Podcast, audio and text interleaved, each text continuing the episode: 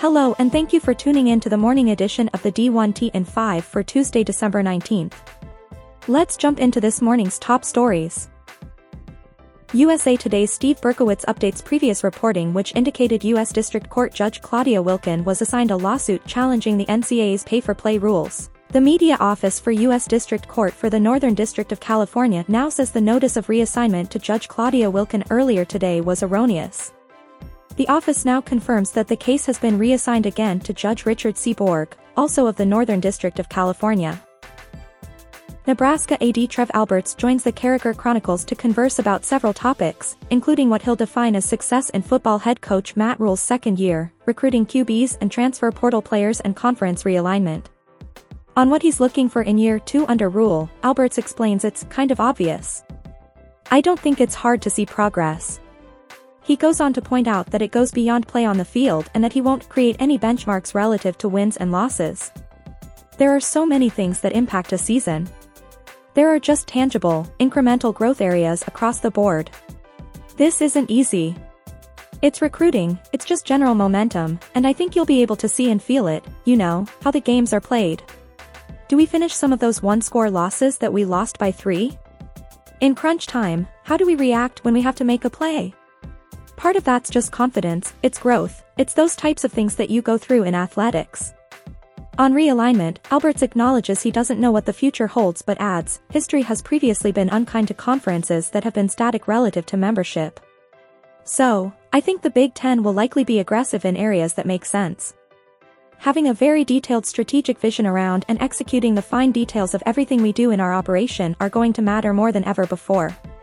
It's never going to get easier. Cincinnati Deputy AD and SWA Maggie McKinley joins Extra Points Matt Brown to discuss the Bearcats' move to the Big 12 and all of the moving parts that it entailed, including adding personnel for support.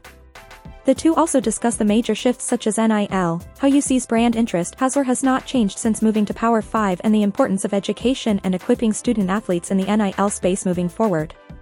McKinley on the skill set needed for someone to join the school side in NIL, I think it's really about how to educate our student athletes on what's really important to them and how to engage in that and what they're willing to do and what they're willing to take on.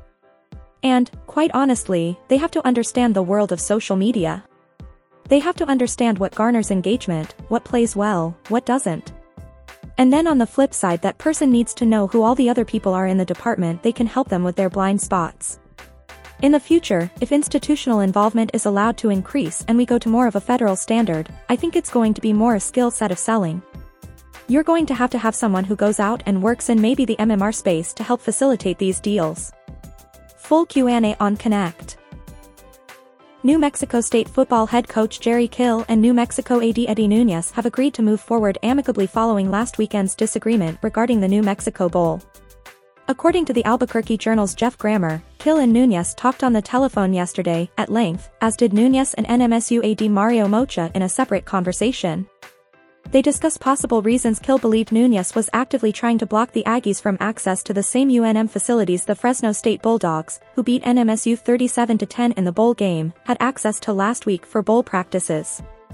The New Mexico Bowl has since confirmed its own officials hired several uniformed Bernalillo County Sheriff's deputies to be present when NMSU practiced in the facility last Thursday, something that did not happen for Fresno State. The Bowl also confirmed it was in charge of facility decisions, including initially placing the Aggies at Milne Stadium, a nearby high school field. Further comment from either school is not expected. With the volleyball season in the books, ESPN's Michael Voepel looks ahead to 2024 and notes there appears to be some progress on replay reviews. The national semifinals and finals weren't slowed down much by lengthy challenge reviews, but there were some almost excruciatingly long reviews during the rest of the NCAA tournament. In the regional semifinal between Texas and Tennessee, reviews contributed to the five-set match lasting more than three hours. Texas head coach Jerritt Elliott says he's excited about the challenge system the SEC will use next year, which will include more cameras and camera angles. There's some urgency behind it for sure. Because it's really hard to see now, and it's really unfair to the referees and announcers, because they're sitting there anywhere from 2 to 5 minutes to try to figure out what the best camera angle is. Thank you for tuning in to the morning edition of the D1T and 5 for Tuesday, December 19th. We'll see you back here this afternoon.